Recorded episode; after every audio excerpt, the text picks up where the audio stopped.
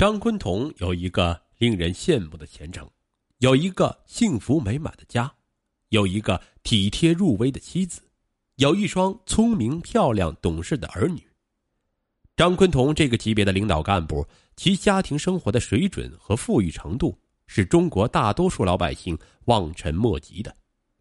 他除了有高于一般百姓的工资收入以外，还有许多看不见的特权享受。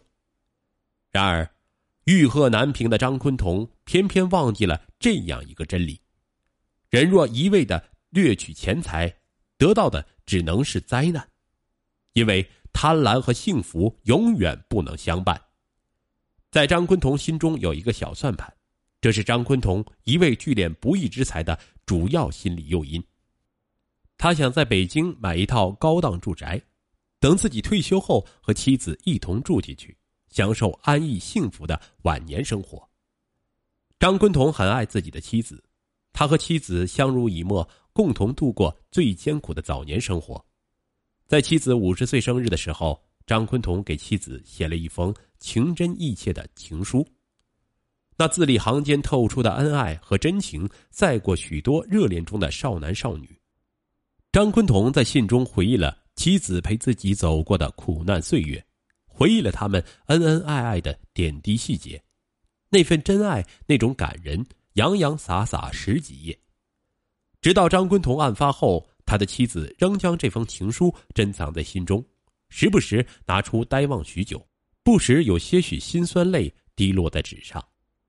张坤彤的妻子肖某是一个感情非常丰富的女人，她把一生的情感甚至生命都交付给了张坤彤，她认为。男人最容易犯错的地方有两点，一是色，二是钱。肖某把色的严重性放在第一位，他对张坤彤的社会交往比较关注，所以张坤彤为人处事一向谨小慎微。而肖某在钱上的认识和张坤彤如出一辙，他甚至认为，社会上那些个体户和大老板凭什么个个腰缠万贯，行有高级轿车，住有高档别墅？吃是花天酒地，张坤彤为党辛辛苦苦工作一辈子，在北京买一套高级住宅也不算过分。更何况那些建筑商们找张坤彤承揽工程，哪个不是几百万上千万的赚？张坤彤帮他们办事，收点钱是应该的。在这种思想的支配下，肖某不仅不劝阻张坤彤受贿，甚至协助张坤彤受贿。在张坤彤受受的贿赂中。有许多笔钱都是肖某亲自收下的，以至于案发后，肖某流着眼泪说：“是我害了张坤彤啊。”肖某内心的痛也许比张坤彤更重。张坤彤被关进监狱，可以对窗外事不管不问，而肖某却要面对整个社会，面对他从高官太太跌落为囚犯妻子的巨大落差，面对支离破碎的家，面对社会上种种异样的眼光。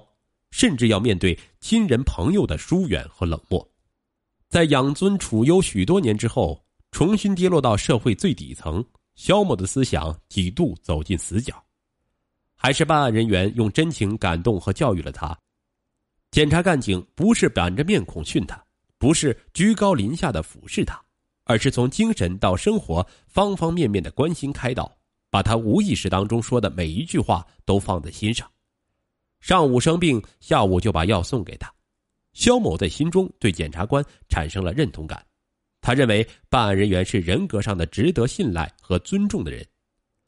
这种认同和信赖使肖某转变了抵触情绪，在调查取证时认真配合检察官的工作。回到家后，还经常和干警小耿联系。有一次，他给小耿打传呼，他对这位女干警说：“我没有什么事儿。”就想听听你的声音。小耿听出肖某的情绪不对头，放下电话，立刻和另一位干警赶到肖某家。自从张坤同出事后，肖某就办了提前退休手续，一双儿女远在他处，肖某一个人待在冷冷清清的家中，面对四壁，徒生心酸。小耿非常理解肖某此时此刻的心情，他一直陪着肖某拉家常，直到肖某脸上露出了笑意，小耿才起身告辞。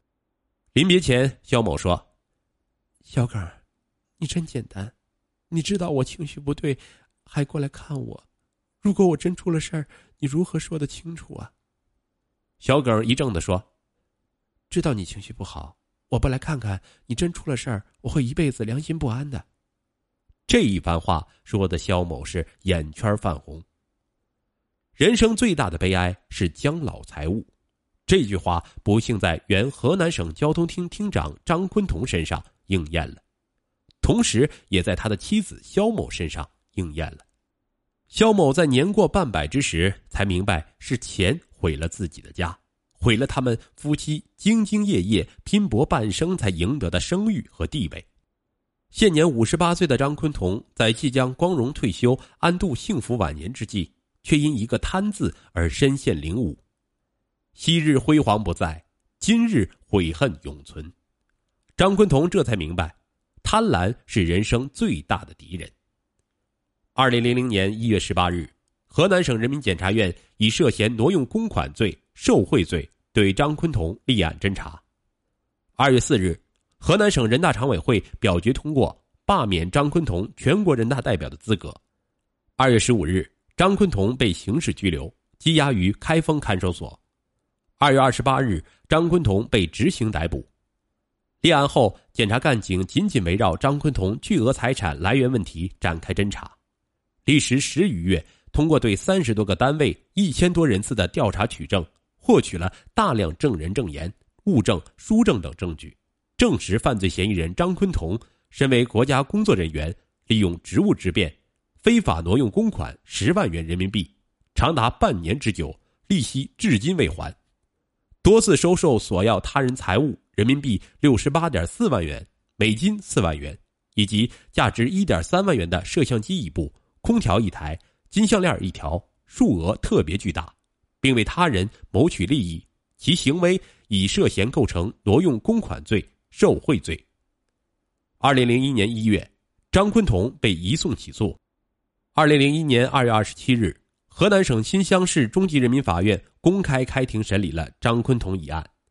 三月二十七日，一审判处张坤同无期徒刑，剥夺政治权利终身。